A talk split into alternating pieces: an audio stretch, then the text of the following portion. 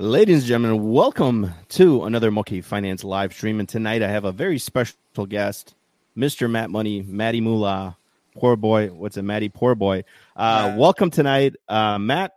For those of you that don't know, Matt is a fellow um, YouTuber, and Matt put out a video about me, and uh, I was uh, informed of the video, and I watched the video. I watched it to its entirety, and I said, you know what? I got to bring Matt on. We got to talk about this. Um, I think we're going to agree more than disagree. But you know, we had to you know build up the suspense and hype this as like the heavyweight fight of the year. You know, other YouTubers are getting in the boxing ring. Me and Matt, we're going to do some virtual boxing tonight. So, Matt, welcome to the live stream. And if you want to tell my subscribers and my viewers a little bit about you, I think a lot of us we might share a lot of the same subscribers. But go ahead and uh, I'm sure. i I'm sure we intro. do. I, I'm definitely sure we do share a lot of the same subscriber base because we, generally speaking, as you said, preach a lot of the same things. But uh, first and foremost, I'm just going to already concede. You already won. Uh, there's there's no challenge here. I'm not. That's not why I'm coming on here. It's no battle. I just have the opportunity to to come and chat. You know, just about investing is is always a good time, and uh, you know, really just looking forward to to kind of just having the opportunity to to chat with you because, like you said, uh, don't have a lot of experience in interacting with you, which is pretty rare and far few between. I interact with a lot of people on the on the YouTube space. But a little bit about me. Uh, started back in 2012 when I kind of got uh, involved in engineering when I graduated from college, and just been investing ever since. Uh, so basically, that's that's been it. Uh, just been continuously capital contributions and, and just kind of dollar cost averaging my way into the market. Um, and uh, that's that's pretty much it. Now I do a little bit of dabbling in a lot of different things, but the majority of my portfolio is in either dividend stocks, index indices. Uh, there is a small portion of the portfolio that's uh, for speculative positions, as you kind of alluded to. Um, I have like probably 10% or maybe a little bit more of my portfolio in those sorts of positions, hoping that they moon. Um, most of them have been decimated over the past uh, over the past year, year and a half or so.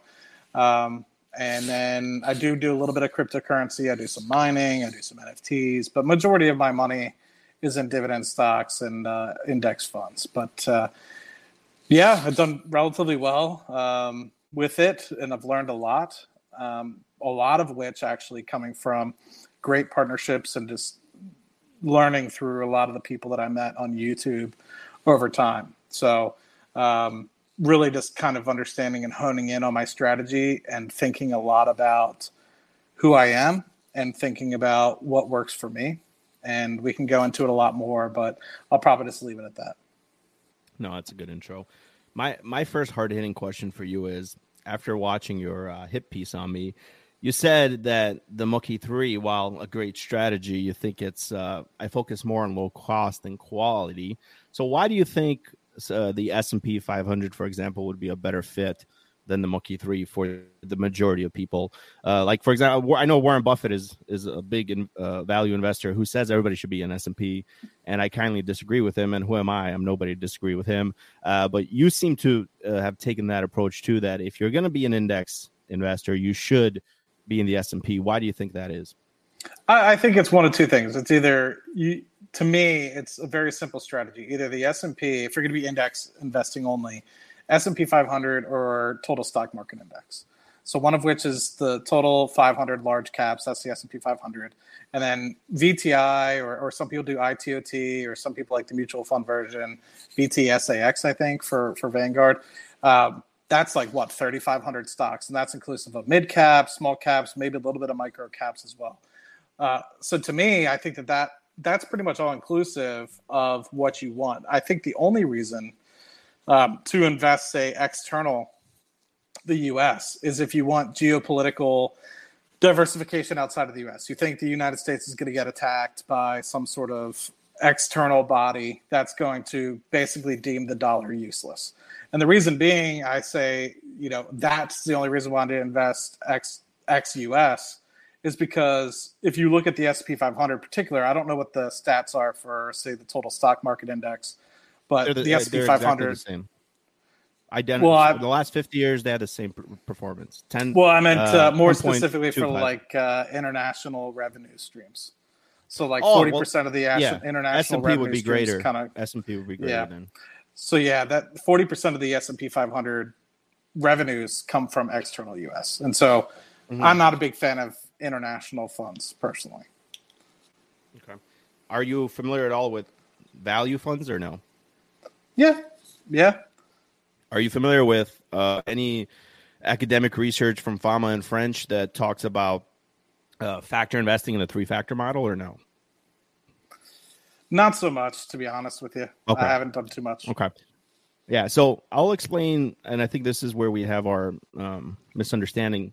My portfolio is based off of academic research, um, and there's like three ways you can look at where you get your source of information. So you can get them from Wall Street, which is like any product that Wall Street puts out, you buy.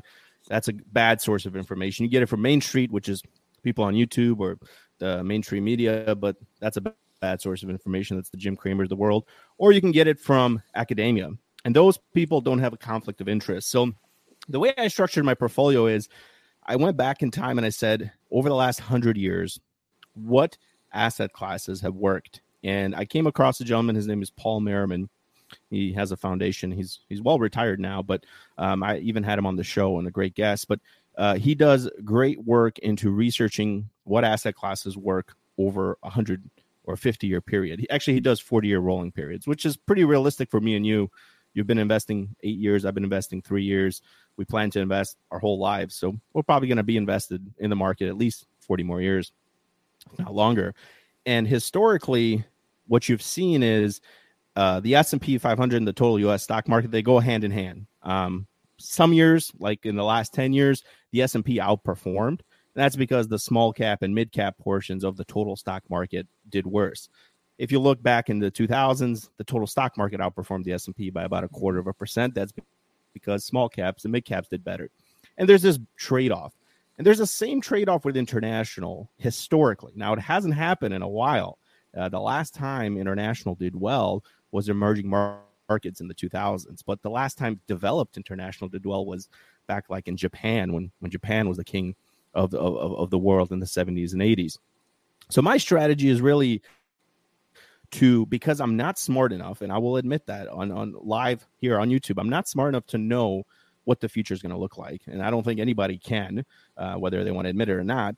I'd rather own a little bit of everything that goes up and down at different times, but overall smooths out the ride. So when I found out that international um, is not necessarily 100% uncorrelated. It's about 70% correlated to US markets. I can say with a certain degree that if you look at a price to book ratio on an international fund right now, they're trading very close to book value. That means there's a lot of value in international today. And investors over time, when they hype into uh, U.S. markets, whether it's growth or or the S&P 500, eventually it becomes overvalued, and you start seeing what we're seeing today, which was easily predicted. If you know, if you knew anything about the markets, you knew eventually, you didn't know when, but you knew eventually the markets were very frothy and they had to come back to earth. And this is what's happening now. What you'll start seeing is money will start transitioning into international, money will start switching to value. And if you're a dividend investor, you hold some large cap value stocks. I'm assuming you've probably seen outperformance from your dividend stocks versus your growth stocks. Anyways, where I'm going with this, if you look at the previous 10 years, not the last 10, but the previous 10, so 2000 decade, US small cap value did 7.5% compounded annually, not just one year, over that whole 10 year period, while the S&P 500 was negative. Total global uh, ex-US did about 3% compounded annually. Of course, most of that is from emerging markets because they were ripping 20, 30% a year while the US uh, stock market was crashing.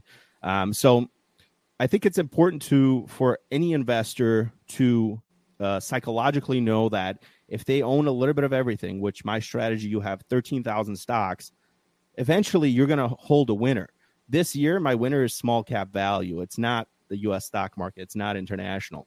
So while, yes, the US is getting ripped to shreds, I still feel okay. I have 20% of my portfolio uh, is rolling along in, in US small value, and even in their international has done slightly better.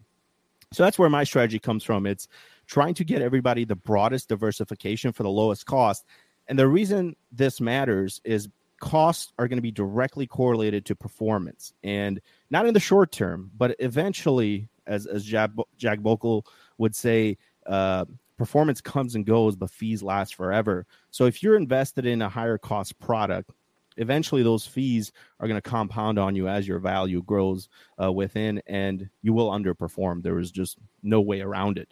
Um, so again, I'm not smart enough to pick which asset class will do better. I know historically which one has done, but that's like driving out of the rearview mirror. That doesn't tell me anything. What's going to happen in front of me?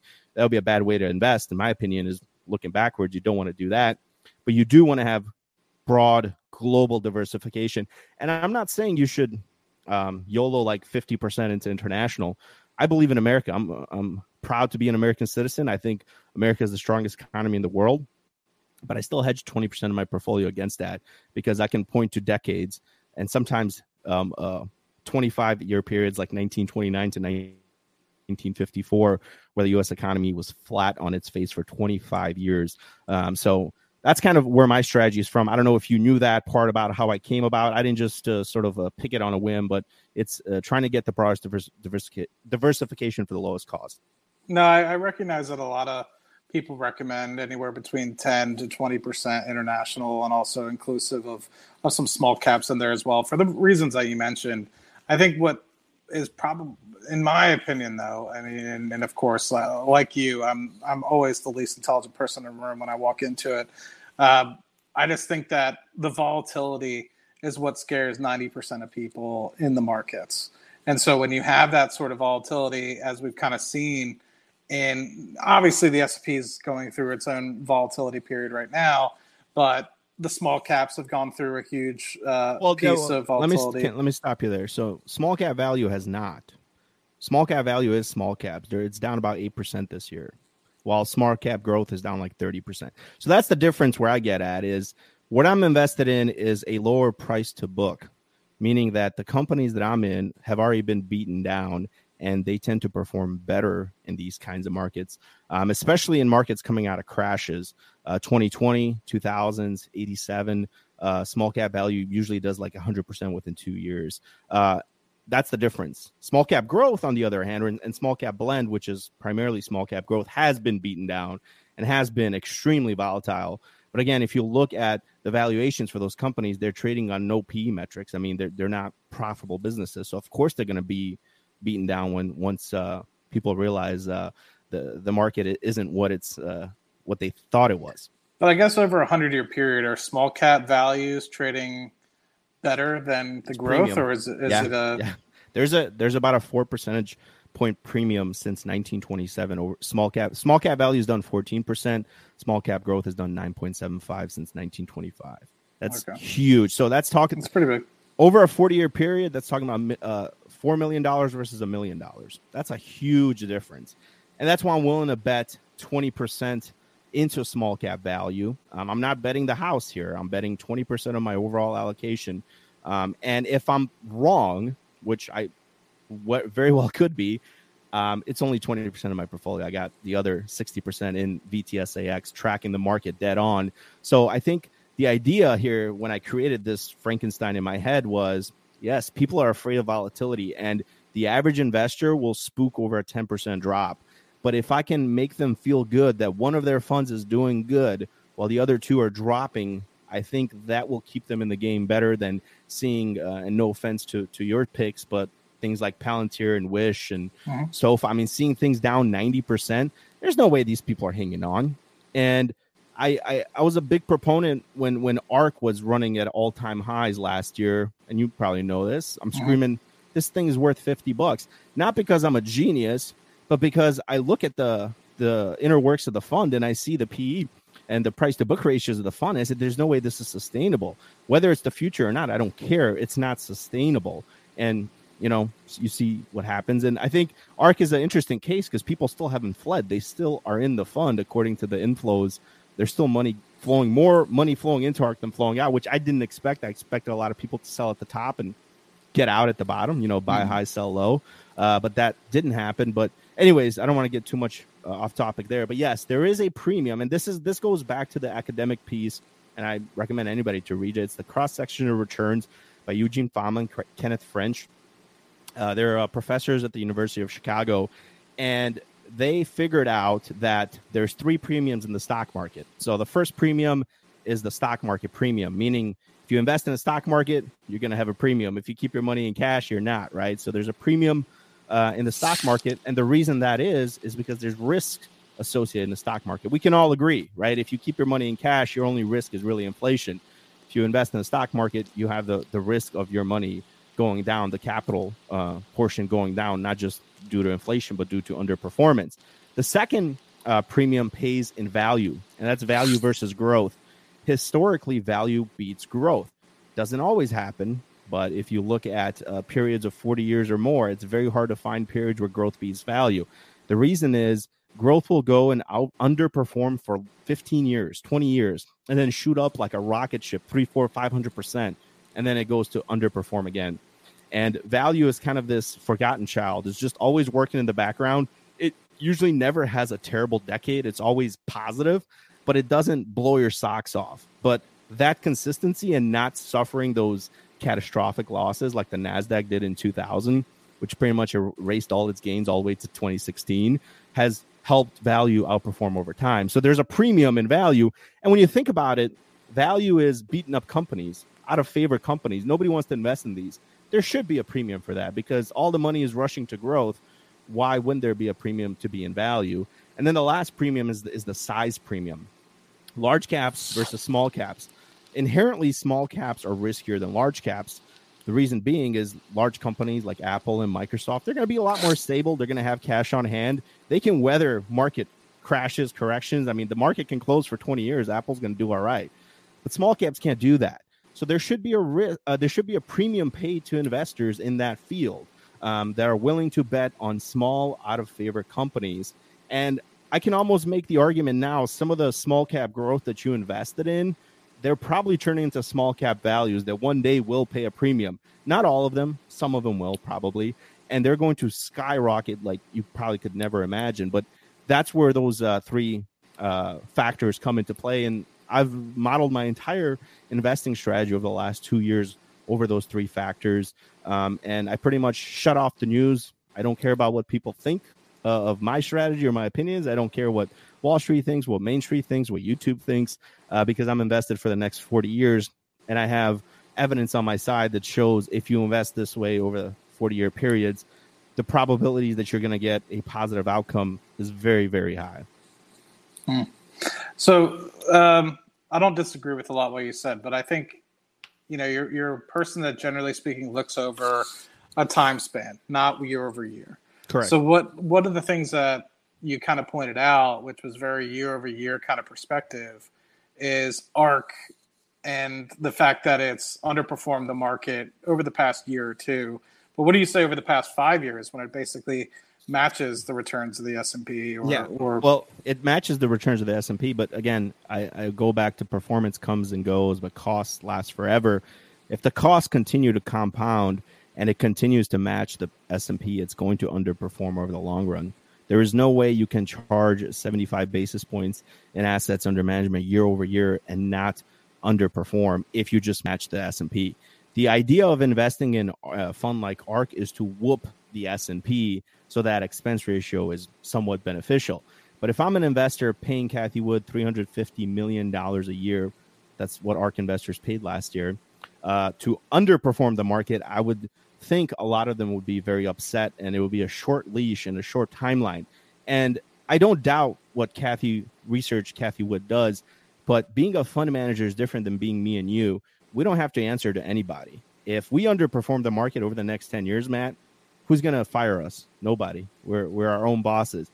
If Cathie Wood underperforms, people will fire her by leaving the fund and pulling money out of the fund.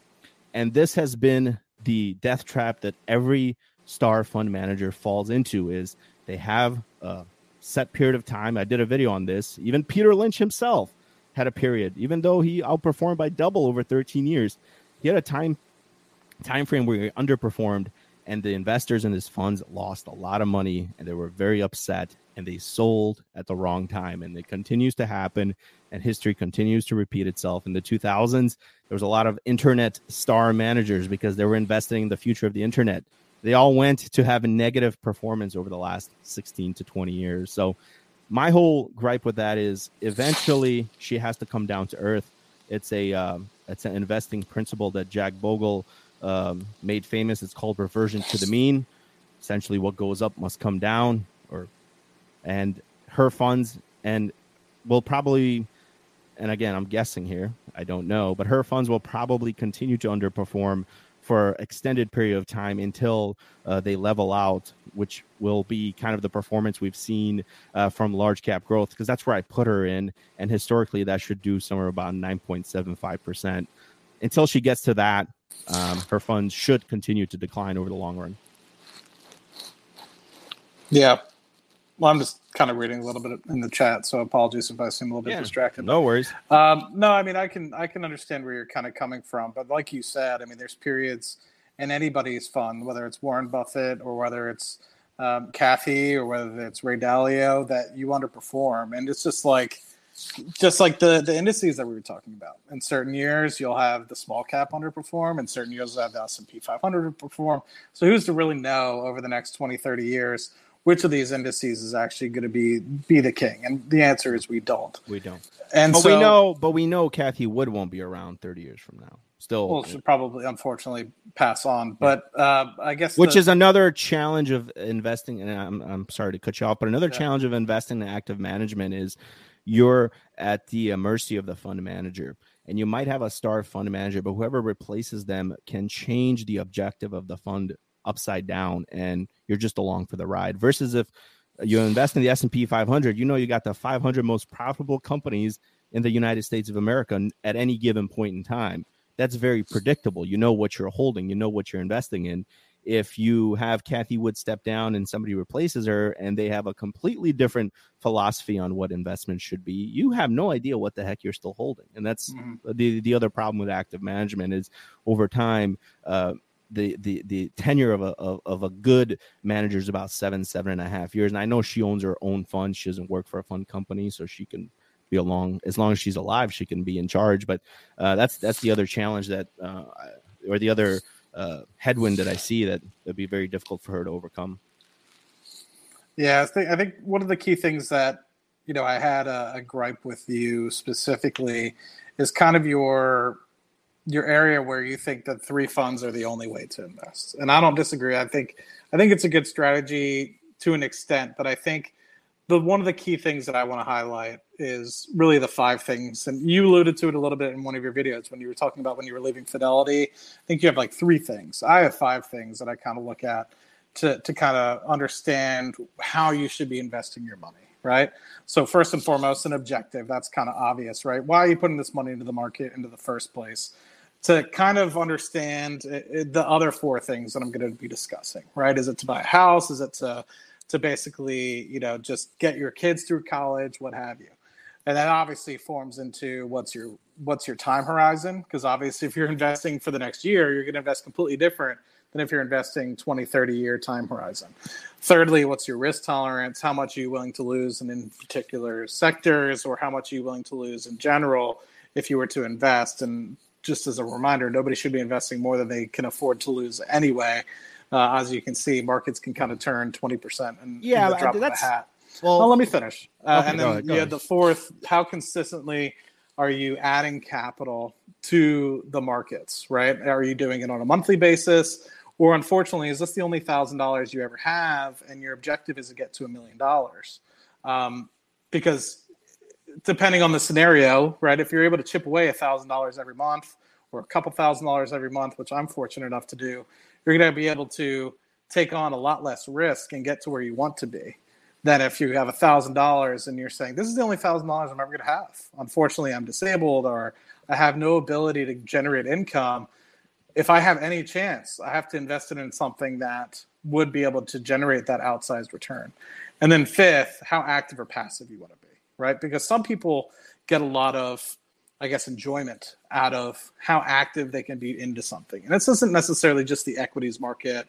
This also includes real estate, being able to flip houses. Maybe they have a talent where they can actually be very good as a handyman, carpentry, or something of the like, and do a lot of that work themselves and be able to to generate sweat equity in some of these properties, which I've seen in my personal life um, and my family life generate massive amounts of returns.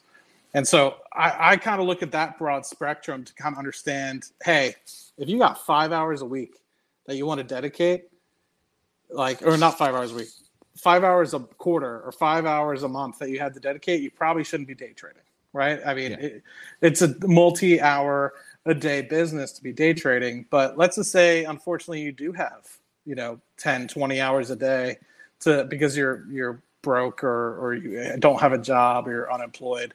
You might be able to slowly learn on paper how to basically do those things and put it into enactment. Now, as you and I have agreed kind of before the stream, 90% of people should just focus on their careers and invest in some sort of low cost index fund because at the end of the day that's the majority of the how they're going to be able to generate wealth and a lot of times people just don't know how to manage risk appropriately and they hear what they want to hear at the at the water cooler they have selective hearing and they say hey matt i, I get this all the time okay and you can hit on me on this i have a very small speculative part of my portfolio which is up to like 15% wish palantir Virgin Galactic, Alibaba.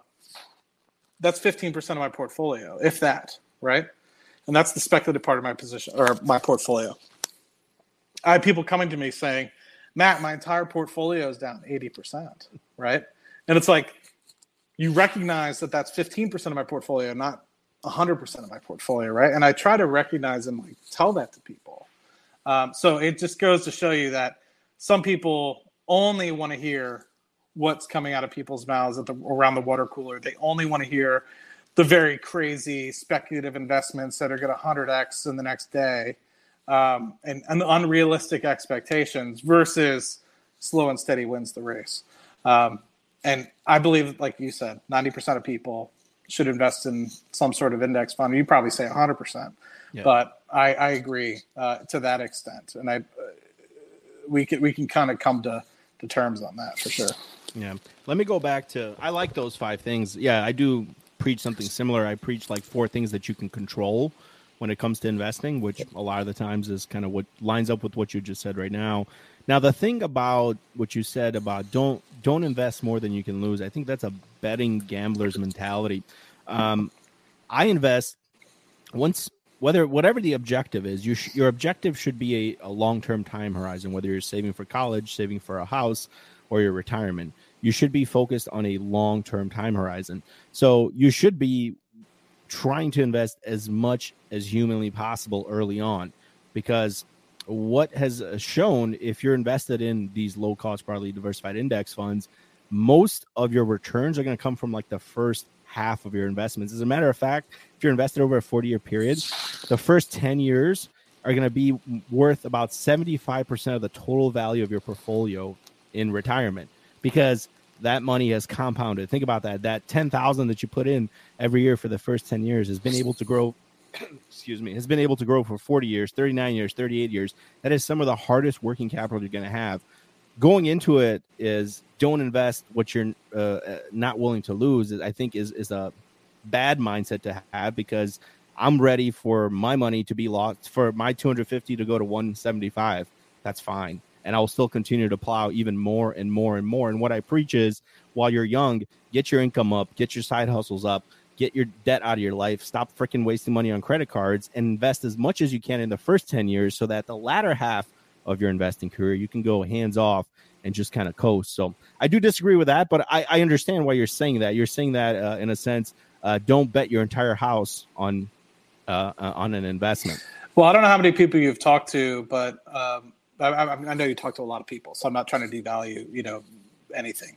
Um, but I've had people reach out to me, especially over 2020 timeframe, when money was dirt cheap, right? More of the Canadian folks, because I do have like a, a, a, few Canadians that follow me, and they're all like, you know, I've had some people with they'll call me, right? I'm, I'm by no means a financial advisor, right? I, I do this all for like just educational purposes and, you know, for for entertainment, to be honest. And it's just kind of like what my opinion is, right? I don't have any sort of degrees or anything specifically for finance, but I'll have people call me. They say, Matt, you know, one percent line of credit, Canadian bank, you know, what would you think if I put it into MJ stocks, right? And I'm like, well, don't do it, right? And they're like, well, what would you do if I already did? And I'm like, then why are you calling me, right? But, but anyway, it just goes to show you, like, people don't think holistically about it, and next thing you know, you know, an MJ stock might go down eighty percent, and now they're not only just down the amount of money that they had in their portfolio originally, but then they also have to pay back the forty thousand dollars that they just lost.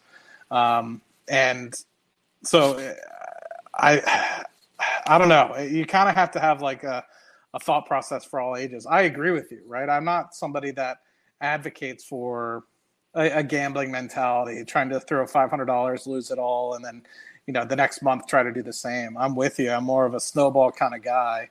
Um, I love what's going on right now personally. I mean, I'm investing as much as I can, uh, and I hope it kind of persists for another two years. To be honest, Longer. because you want it to persist for your next 20 years. Yeah, I mean, to be very blunt, um, I mean, from the from the bottom of March 2020 to the peak of where my portfolio got, um, it was over three and a half x from from bottom to peak. Um, and granted, it was two and a half x. Yeah. Were you in ARK? 100 percent in ARK? Hundred percent. Hundred percent. No, no um, it, it, wasn't. Um, when I say when I say 200%. I'm not saying um, only on my gains. I'm talking about my capital too. contributions as well. So I'm talking about the portfolio grew as a whole. I don't know what impressive. the total return was, but that's hell. All I know is I didn't make, you know, from March 2020 to let's just say the beginning of this year, January, April timeframe. I didn't make enough uh, to be able to do that. So I mm. was able to at least throw a lot of capital contributions. And I and I don't you know, I eat well, I live in a decent place. So, you know, by no means am I not spending money. In fact, I probably spend more than I should for sure.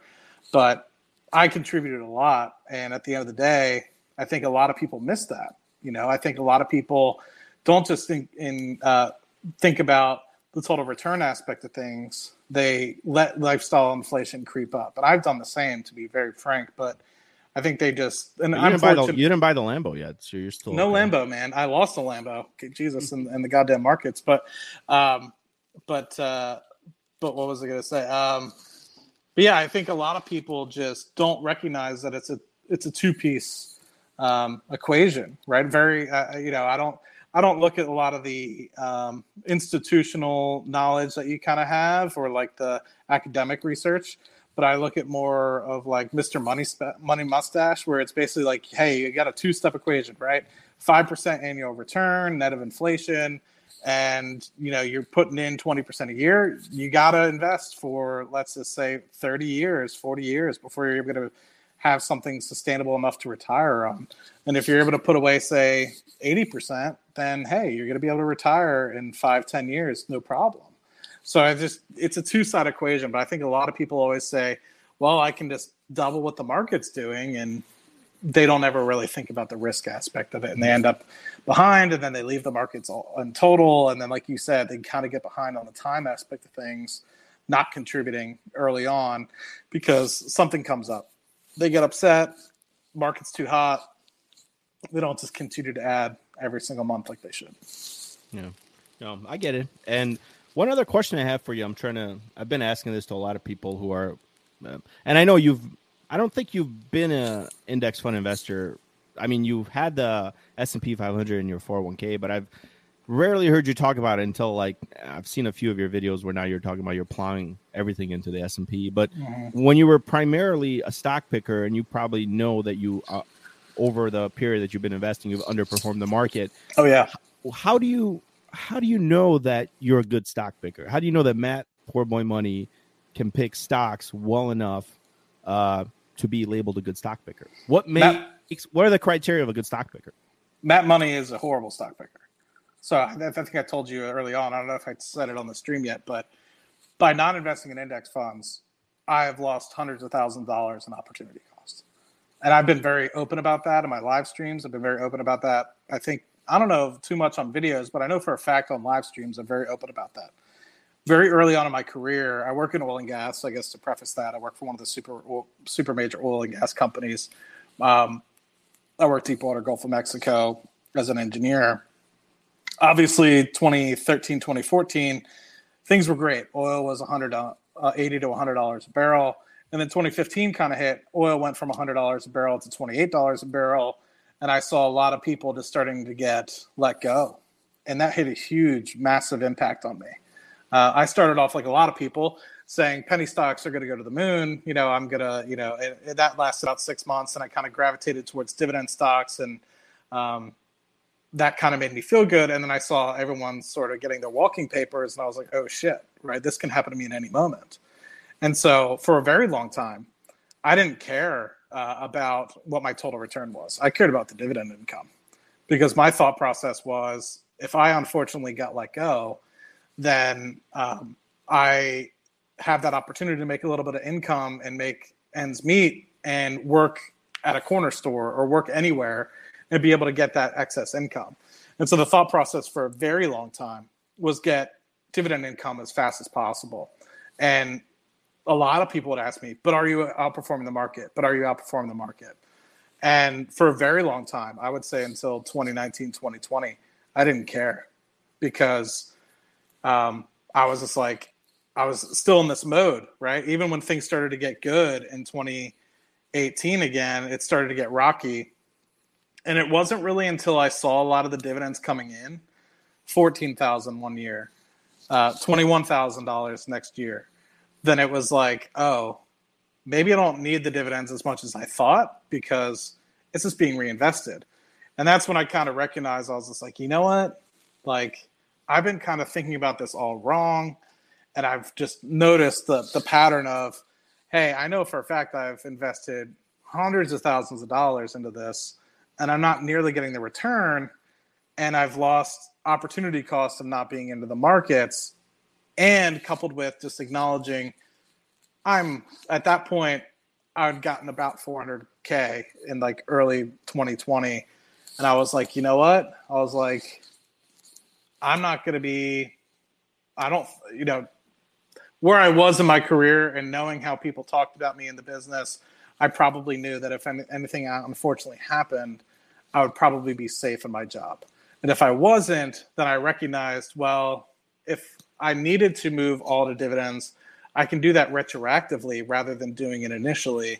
And so I was like, let me just start to get a little bit more balanced in how I'm investing. And that's why I started picking up Google and, and Amazon and Bitcoin and and some of those other opportunities that help balance things. And I've done relatively well on a lot of those things. Some of my initial shares in Google are up over 100%. I think I started investing in it when it was about a thousand. Obviously now it's above 2,200 or whatever it is now. Um, Amazon I'm down on massively just because I invested in it way too much. Uh, actually, I wouldn't be surprised if some of my initial shares are pretty good. But anyway, um, overall down on Amazon, still up on Google, but it just kind of just made me recognize a little bit about overall uh, that not everything is, needs to be relying on a dividend. And then I started to recognize the individual risk of securities that you don't even know might come into play.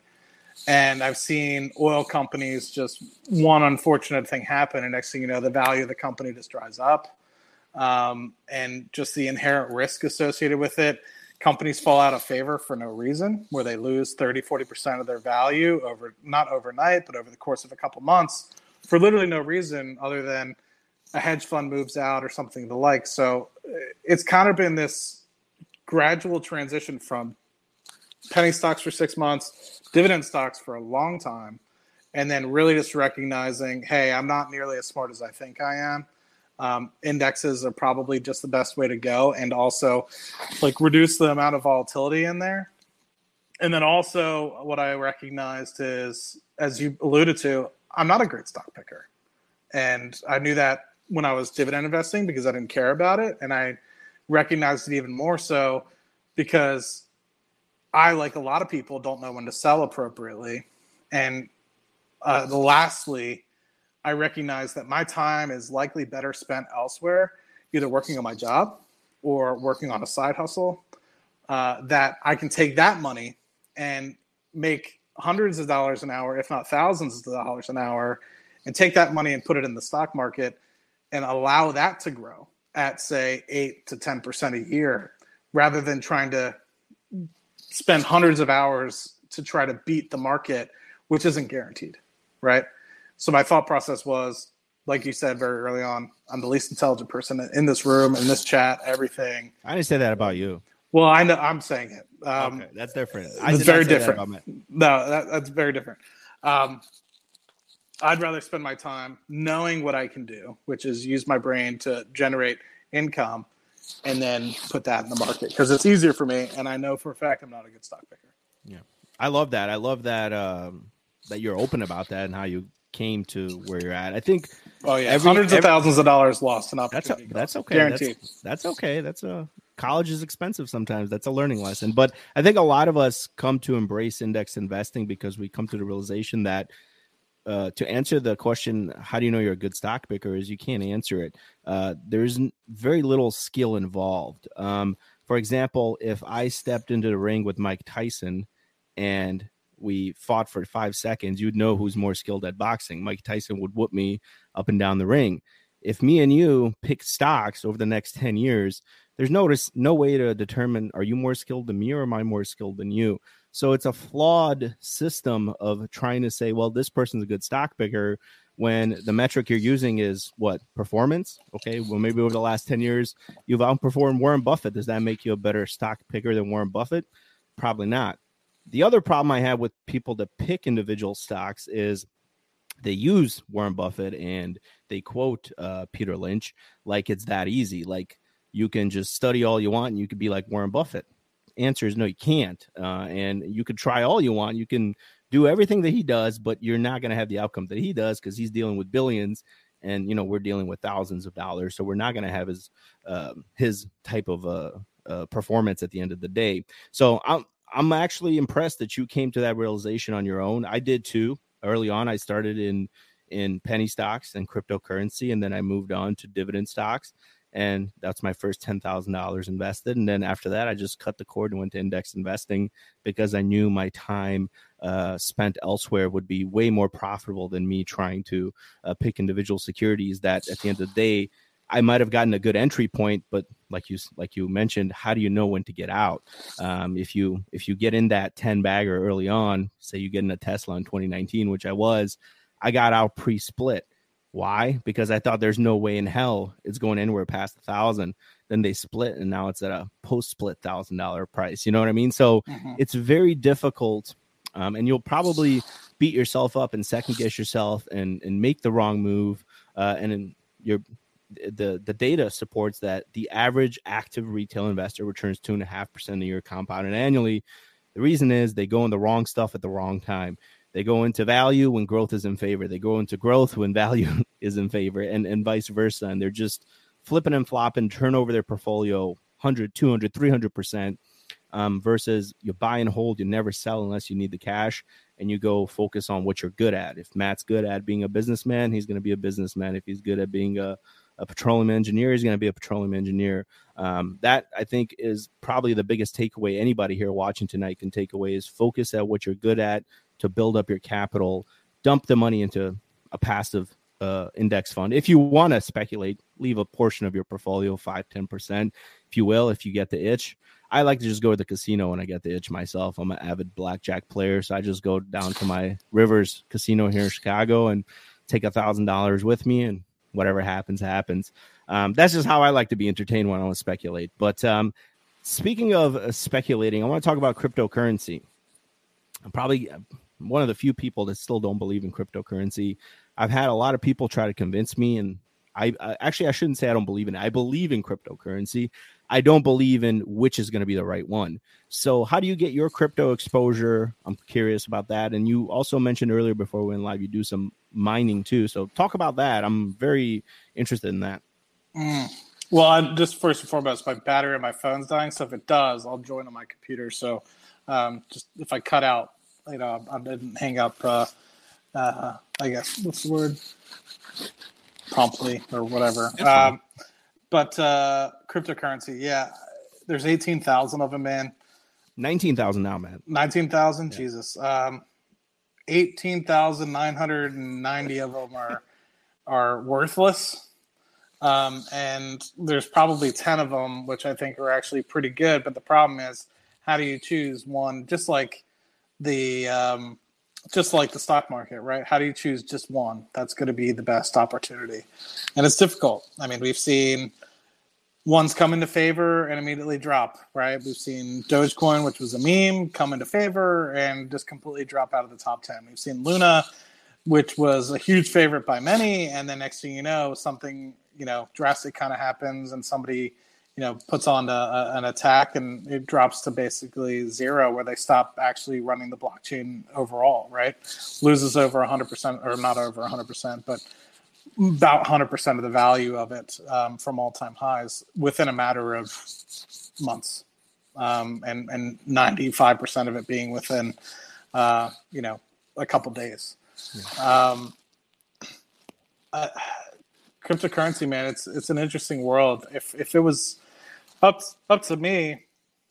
There's a few products evolving, but I would probably do a cryptocurrency top 10 and invest appropriately into it. And the ones that, you know, kind of come in and out of favor can come in and out of favor. But I think overall, in that cryptocurrency top 10, the total overall top 10 will continue to grow up and to the right, kind of like an S and P 500.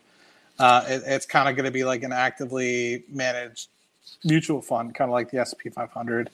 Um, and with that, you know, you'll have stuff come in, you'll invest in it, you'll have stuff come out, and it moves into whatever replaces it. So I think you have that kind of active past, uh, active part to it that would really help. But I'm trying to remember what was exactly the question. Well, I was saying, how do you get your crypto exposure? Do you uh, invest in one coin, two coins? I guess I'm seeing now you're investing in ten coins. Yeah, or for a that... while. Um, I, right now, I only have um, majority of it is Ethereum or Bitcoin. Bitcoin being the highest one of them. For a while, I was investing in GDLC, which is a grayscale digital large cap, which is kind of trying to do what I was talking about, but it's still not perfect. It was only like the top six. At one point, it was top four, then it was top six, and I don't know where it's at now, but it got to the point where I think in early to late 2020, it was trading at 300% coin value, basically, or like net asset value. And so I said, F that. And I sold it and I put it into GBTC, which is the Grayscale Bitcoin Trust and uh, that's been doing relatively well. Up, i think I bought that for like nine bucks a share. I don't know what it's at now, but it's still up over a hundred or so percent since when I bought it. But if it was me, I would I would focus on really trying to stay away from individual currencies and, and trying to find a good ETF that represents the top 10, kind of like what we have, even the top 20 to be why not top 100 like a low cost index fund of crypto. The nasdaq 100 for crypto or is there not 100 good uh, coins I, I, I, honestly there could be to be very frank. Um, but I, I think i really don't think that there's more than 15 to 20 that are actually going to be worthwhile in the very very long term and so I would, if it was, in my opinion, if you were to have the the top 100, then you'd have so much turnover in the bottom 80 of that 100 that I think it would just put a huge drag on the portfolio personally. Gotcha. Um, but I, I, I, could be wrong, right? I don't have the research to be very blunt, but I just know that over the past six months, it's gone from 11,000 cryptocurrencies to 19,000. And I've literally been a part of, not a part of, but I've invested in just for fun one that somebody made out of thin air and was able to basically make $9 million within a matter of minutes just by basically issuing it out to people and being able to like in over the course of say two to three days it went to zero. Right? It, it came up it got to a dollar and over the course of time all the basically everything was transferred out. People bought basically the coins that that person had kind of made and kept for themselves. And that person walked away with $8 million, $9 million, and everybody else walked away with zero because that person had offloaded their entire wallet. Yeah. And so it's kind of interesting that people can do that. And it's it's interesting because there's a lot of different ways that people can utilize that for their own benefit, but a lot of people don't recognize they can get caught behind the hype, just like Dogecoin, Sheep, all that stuff. Um, anyway, no, I, I get it, and part of the reason why I'm so skeptical about crypto and I don't promote it on my channel is because when I talk to the average investor, I want them to stay away from stuff like that. That uh, one is a very high probability of uh, a very poor outcome, right? Like I hear a lot of crypto people try to use stats like, oh, the market always comes back, or this is like to double again. But you're, you're talking over crypto's existed really over the last what realistically over the last four years. I know Bitcoin's been around since 2009, but nobody was buying. You know, the guy was trading freaking uh, 40 Bitcoin for two pizzas or whatever. So it wasn't yeah. a serious thing until like 2018. I feel like it put it on the map that bull run, and I don't think there's enough data to support that it is a viable long term investment option. And for the same reason, I don't think gold is, or silver, or any commodity, or anything that isn't income producing. Or uh, so, I recently heard Warren Buffett explain to it this way, and I thought it was really, really well put. He said, "You can give me one percent of all the farmland or apartment buildings in the U.S., and I'll write you a check for twenty-five billion dollars. You can give me all the Bitcoin in the world, I wouldn't take it for twenty-five. And he said, What would I do with it? If I own all the Bitcoin, I need another somebody to sell it to. So that's where the greater fool theory comes in. I need somebody to buy this non income producing asset from me for a higher price. That's how I make money. Versus you invest in equities. We know we, these are businesses, they're producing goods and services that over time, the value of the market cap of the company grows. You invest in bonds, these are interest coupons that you're collecting a very specified amount from whether it's treasuries or corporate, you know you're getting there is some of course risk with the corporate of default, but you still know you're getting a set rate and then you're getting your money at the end. Cryptocurrencies, you have no idea what the heck's going to happen. Um, mm. Maybe a new coin comes out that's better than all these other coins. Mm. Maybe there is an existing coin that's going to be the best. We don't know yet. Maybe Bitcoin is the answer, and we just uh, it's taking longer for it. Like I've seen price predictions of 500,000 or a million, which puts it 19 trillion. I don't know how many, what's the circulating supply? 21 million? How For Bitcoin? Bitcoin, 21 yeah. million. So that's a 21 trillion market cap of Bitcoin uh, were to go to that price. I just don't see that um, because what's the US market cap? 43 trillion, 44 trillion of all these companies, the United States. I just think it's people talk about it when it does really well. And then when we're in a bear market for crypto, people don't talk about it. Now I know there's a lot of people. I see Ryan in the house. Ryan is an advocate, supporter of uh, Bitcoin Cash, and I know he's about Bitcoin Cash. He lives that life, but most people, yeah, he does. He does. He he freaking does a lot of stuff. But most people are not about that life, and most people are in it to make a quick buck, turn it, and get the hell out. And those people, uh, again, whether you want to take my thousand dollars and go to the casino with me, or you want to take your thousand dollars and put it into whatever coin, perfectly fine. But calling it an investment is uh, kind of where I start having problems because you can't use terms like the market always comes back, or you just dollar cost average into this because something that drops fifty percent twice in one year. I mean, how do you dollar cost average into that? What if you're buying it both? You know, it's just it, there, there's no way. The the idea of dollar cost averaging is over time and not five or 10 years, but over 20, 30 years, yeah. You're putting capital that you've earned into the market. But ideally, lump sum investing is what you should be doing if it's an income producing asset and you know over time is going to be worth more. And I can't see that for, for, for, for any cryptocurrency. And therefore, I can't uh, come on my channel and recommend it to anybody. I've dabbled in them, especially early on. I've, I've, I've held, and my wife, my wife outperformed me in 2020. When did Dogecoin go up? 2021? Or 2020? 2020, I think. My Maybe wife, my wife had 50 bucks in Dogecoin from 2017, and she just forgot about it in her Robinhood account. And then we looked at our performance, and I mean, she was she blew me out of the water. Uh-huh. Um, with her, I think she had like 14,000 percent return or something. But a lot of people were buying. Eh, the thing with crypto is the price got so high is because that's when you had the most amount of people buying in. So while she had an average share price of you know a tenth of a penny, uh, most people were paying 70 cents for something that was literally created to be a joke. Um, so that's kind of my I, stance. Uh, and I, I, get a lot of hate for, for not willing, uh, to adopt and say you should have crypto? Because I don't think you should have crypto in your portfolio. I agree and I disagree. Um, so I agree that obviously, you know, you kind of heard me say it. You know, ninety nine point nine percent of these things are going to zero, right? Uh, or have zero utility and so are therefore worthless. I think the way you look at it, which is understandable, is a very American focused way to look at it. And I don't mean that, you know, to, to I'm not, hit it. Yeah, but I wasn't I wasn't born in America, just so you know. I'm Eastern European. Okay, well then maybe this will it would, it would have well a lot of utility in, in, the country that I came from because exactly. So that's, that's so I lived in Trinidad and Tobago for a little bit, and a lot of that is an import country where they import a lot of goods from the United States, and unfortunately, because of the way that their market is set up, it's very difficult for them to import goods personally because you need the US dollar. But the big corporations in the country also need US dollars.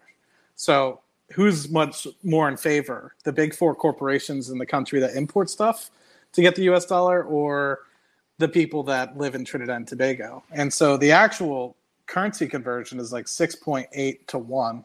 It's like 15% of a dollar as a Trinidad dollar, basically.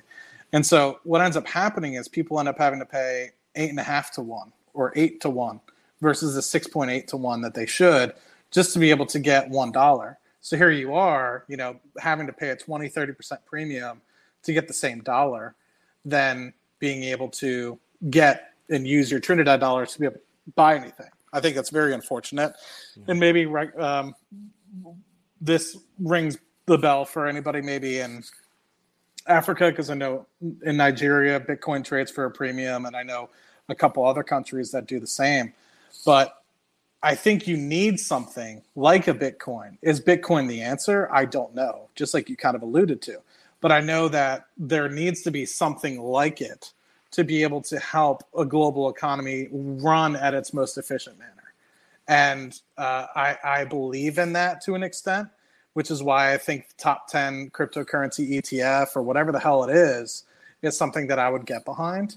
But I agree with you wholly that it's for the majority of people, it's probably just like to stay out of it because of the memeology of it, of the the I guess uh, fanatical nature of it, of the speculative nature of it. Right? They're going to invest in a Dogecoin rather than something that might actually have a utility value.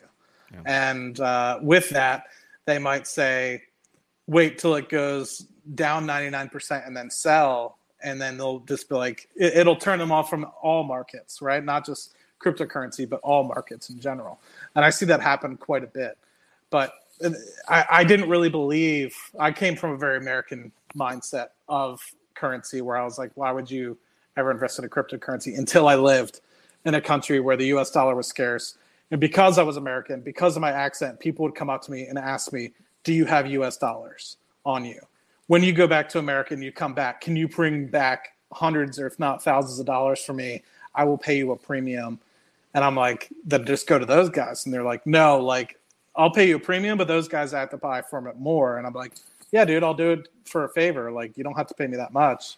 I still made some because I still had to spend in Trinidad dollars when I was there, but you know, for street food or whatever.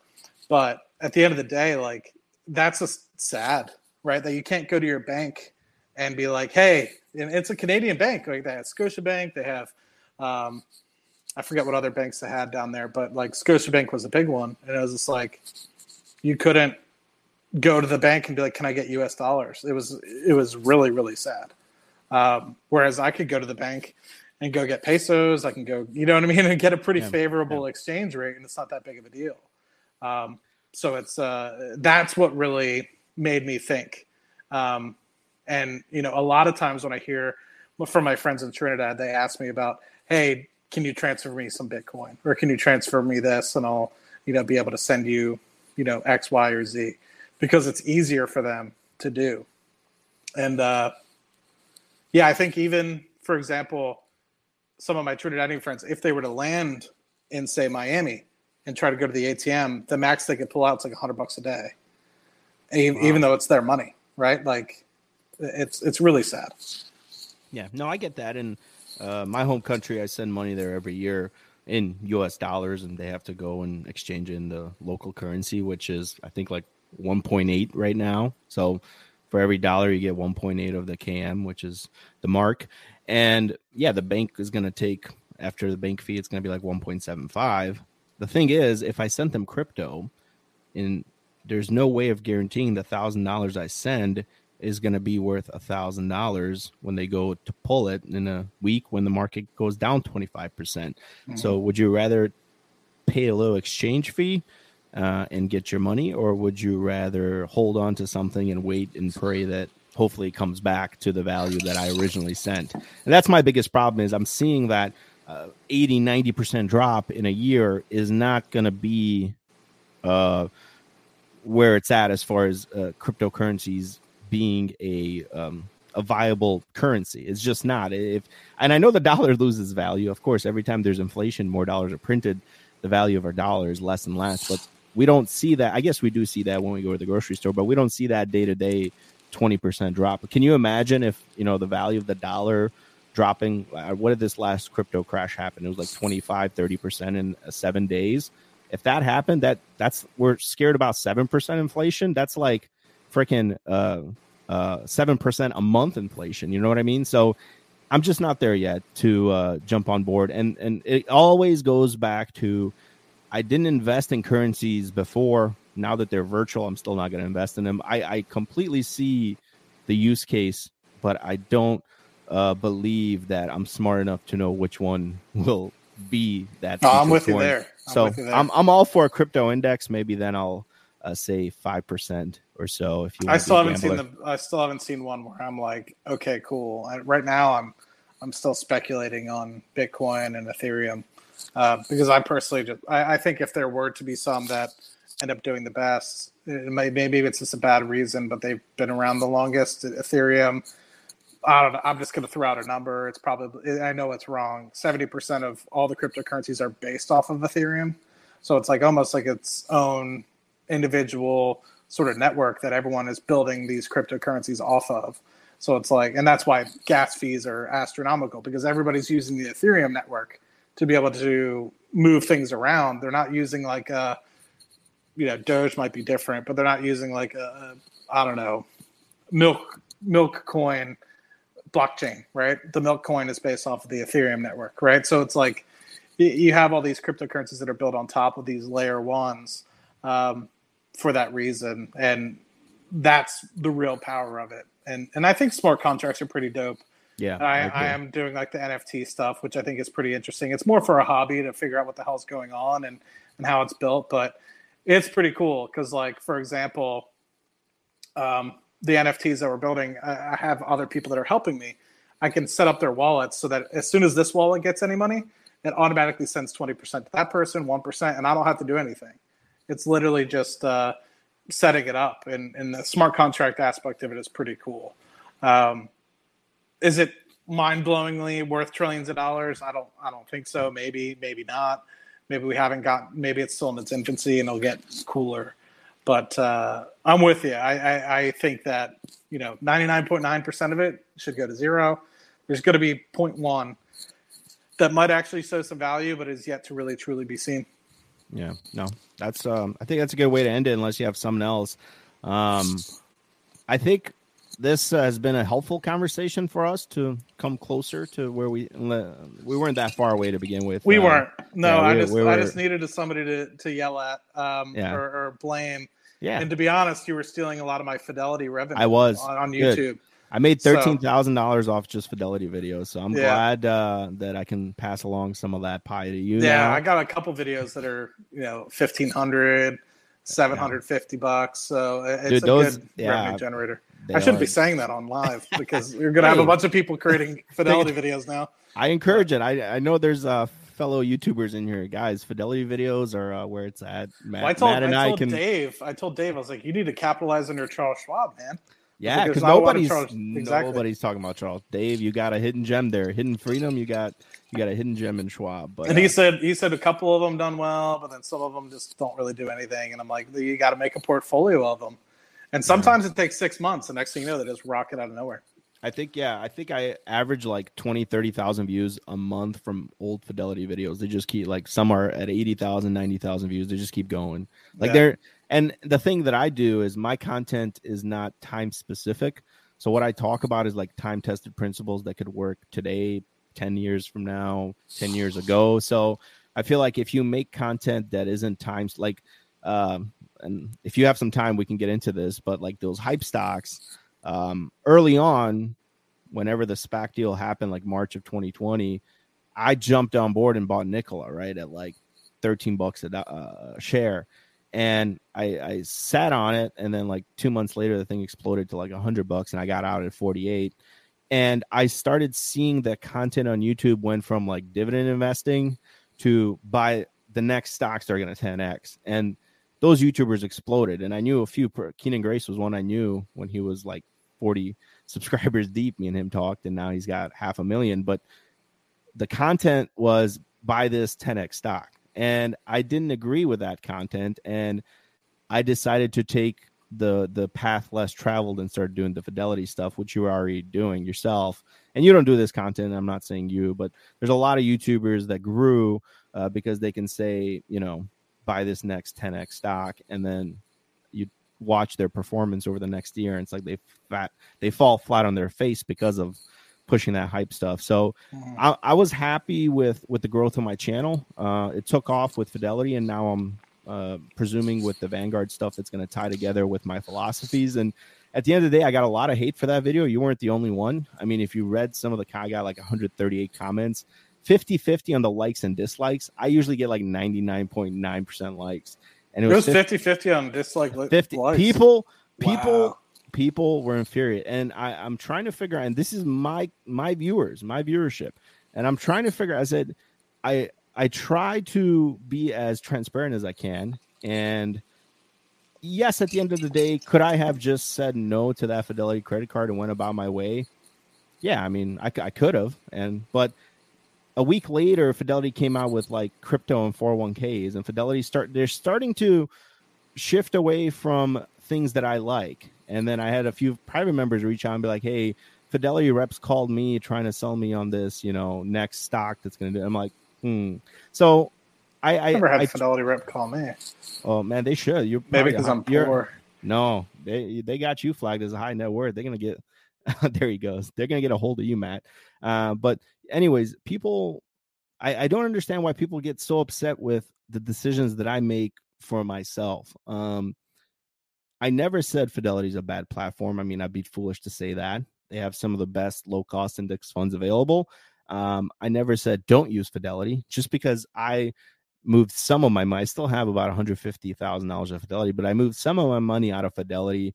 Doesn't mean that I all of a sudden despise Fidelity or or, or that I'm a, terrible person. But uh, apparently, a lot of people online think that, and that's fine. You guys are open to whatever opinion you want to hold of me. Uh, if you think that I'm a shill now because I don't want to push Fidelity, that's fine. If you think that I'm stupid because I left Fidelity, that's fine. If you think that credit cards are the greatest thing alive and I don't, that's fine. That's your prerogative. At the end of the day, it's your money, not my money. And I'm trying to help you understand a better way to uh, not just save your money, but to invest your money. If you don't think my way is the right way, then do it the way you think is best, and I will support you on that. I know I bash a lot of stocks, I bash a lot of crypto. I do that within reason to explain to people that, you know, this is gambling and this is what happens. Same thing when I talk about credit cards and there's Stanley. Stanley, by the way, guys, uh, check out uh check out Stanley. Stanley, where's your other channel? The the uh, credit card channel. Post that in the comment section. Stanley, my uh, private member there. But I, I try to help explain people that I went from being eighty-seven thousand dollars in in debt and uh, borrowing money on credit cards, car loans, personal loans, motorcycle loans, student loans, you name a loan, I had it, and I lived my life. There it is, the credit frog. Let me put that up for Stan the man. I lived my life um that way for a long time, and I was broke. And when I finally said no to everything, and I said I'm going to do it my way. That's when I started to make money and and and uh, be um, much better, well off than than what I was when I was doing these things. So now I share these things with you. Um, some of you know, some of you don't know. I'm also a financial coach. I have my own financial coaching business. I help clients get out of debt. I help clients understand how to save money. I deal with people day in and day out that suffer with credit card debt. And I know the majority of people that that maybe watch me can uh, can say, well, we're responsible credit card users. I, I will probably call BS on that. Some of you are, very few of you. The majority of you overspend on credit cards. And because I see these things in, in my real life when I'm coaching clients, I'm willing to bet that uh, you can send me your credit card statement, of course, black everything out, and I'll probably find a couple hundred dollars worth of overspending. It's just how it is. I will find that. But when you're more in tune with your spending, whether you're using cash or a debit card, uh, it hurts a lot more. It's a little bit of a psychological effect when the money leaves your account versus this uh, arbitrary um, credit line that you can spend up to. Um, it's different when I have a when I have 200 bucks in my checking account and I know I go to the grocery store, I can only spend 200. My mindset is different. And maybe some of you say, well, that's a poor mindset to have. Again, it goes back to invest often, invest early, save all you can so that for the first 10 years of your life, you can put away as much money as you can. After that, you just sit back and you coast and you can actually enjoy the rest of your life. So that's my message. Matt, thank you so much, man, for coming on. I really appreciate it. Uh, it's always good to get other people's perspective, and Matt will has said it. He's not the smartest guy in the room. I'm going to say it. I'm not the smartest guy in the room. Everything I know is because I've learned from somebody else. We don't magically just uh, we're not magically born with this brain and, and we know everything. I read a lot. Um, I read probably more than I should, but I read a lot. Um, and that's how I know the stuff that I know. And then a lot of the other stuff when it comes to handling money is from personal experiences, like how Matt had seen that, hey, I've uh, underperformed the market and I paid this tax of $300 or three, however much you said, Matt. Uh, you had to go through that experience to know that. Same thing with me and, and credit cards. I know that when I have a credit card in my wallet, I overspend and it starts to maybe be a few hundred bucks and it turns into a few thousand bucks. Instead, now I invest that few thousand bucks a month and it's it's worked out for me. So please, at the end of the day, what I'm just a person. So if, if, if you're that offended that I've left a platform, then I think you need to look at yourself. Uh, honestly, you do. Uh, because one is it doesn't matter whether you use Vanguard, Schwab, Fidelity, even um, Robinhood, dare I say. But if you're invested in quality products at the end of the day, that's all that matters. Low cost, broad diversification, and and know that you're plowing money as often as possible. You will become successful. And there's plenty of people in this room, Matt Money and, and Hidden Freedom Dave, who are very successful at what they do. Uh, both of them are millionaires. I think Dave, you're a multimillionaire. These people have done it their way, and if you want to see how they do it, go watch their channel. Could you replicate their success? Maybe, maybe not. You probably need to uh, get your income up, like Matt talked about earlier, and get some of those skills that help you get your income up. Which, at the end of the day, also you're not going to have huge returns if you don't invest a lot of money in the market. If you put in a thousand dollars, you're not gonna you're not gonna 10x that to ten thousand. But if you put in ten thousand a year, after 10 years, you would have invested ten thousand, but you still would have gotten a doubling of the growth of your money too. So now you have two hundred thousand. And if the market just continues to give you momentum and it does the a doubling every seven years, in 17 years you're going to have 400,000 and then in in uh, 24 years or 23 years no 24 years I'm sorry my math is off you're going to have uh, what did I say it's 400,000 you're going to have 800,000 and then it just it snowballs on itself. So again invest often invest early get your income up that's the message. If you want to use credit cards be my guest I, I can't stop you. If you're a client of mine then you know you're not using credit cards. Although, I mean, I guess you pay me, so it's up to you if you want to use them. But most of my clients have stopped using credit cards, so let's just say that. Um, and then um, uh, the last point is invest in in in products that are gonna produce uh, an expected return that you can easily calculate and not something that's speculative in nature but if you want to invest in something that's speculative in nature go ahead um, again it's not my money it's your money please do whatever you think is best with it. And um, you're probably not going to hear me um, talk bad about your investment strategy if that's what you believe in. Just like I believe in mine, you believe in yours. So thanks again, guys. I really appreciate everybody in the chat. I'm sorry I didn't get to everybody. I'm just going to quickly see if we have any private members in the house. I know I got Stan the Man there. Um, speaking of Stan the Man, here's a guy who has a credit card channel. So you guys think I'm anti credit card. One of my private members, there's the channel, the Credit Frog, he started his own YouTube channel. I'm so proud of him. His quality is just top notch, way better than me. And he just talks about credit cards. And I support him and his channel. And we can agree to disagree. Uh, Stan wants to use credit cards. He's got like Amex $500 uh, annual fee credit cards. Cool. Where's my wallet? I don't know where my wallet is. I got two debit cards, a business debit card and a personal debit card, and a couple of hundred dollar bills. That's what's in my wallet. Does that mean that me and Stan have to cut each other's throats because we have opposite beliefs? No, we can have a a, um, a civil conversation and come to terms of, hey, um, this is why I use them. This is why I think they're great. This is why I use them. This is why I think they're not great. It works for you. It works for me. And, and, and, then we move on. And I think we just need more of this stuff in the real world. And I'm so happy Matt came on tonight and, and we got to have this uh, positive message. Uh, again, I pressed him as much as I wanted to. I think it was cool that he did a video on me.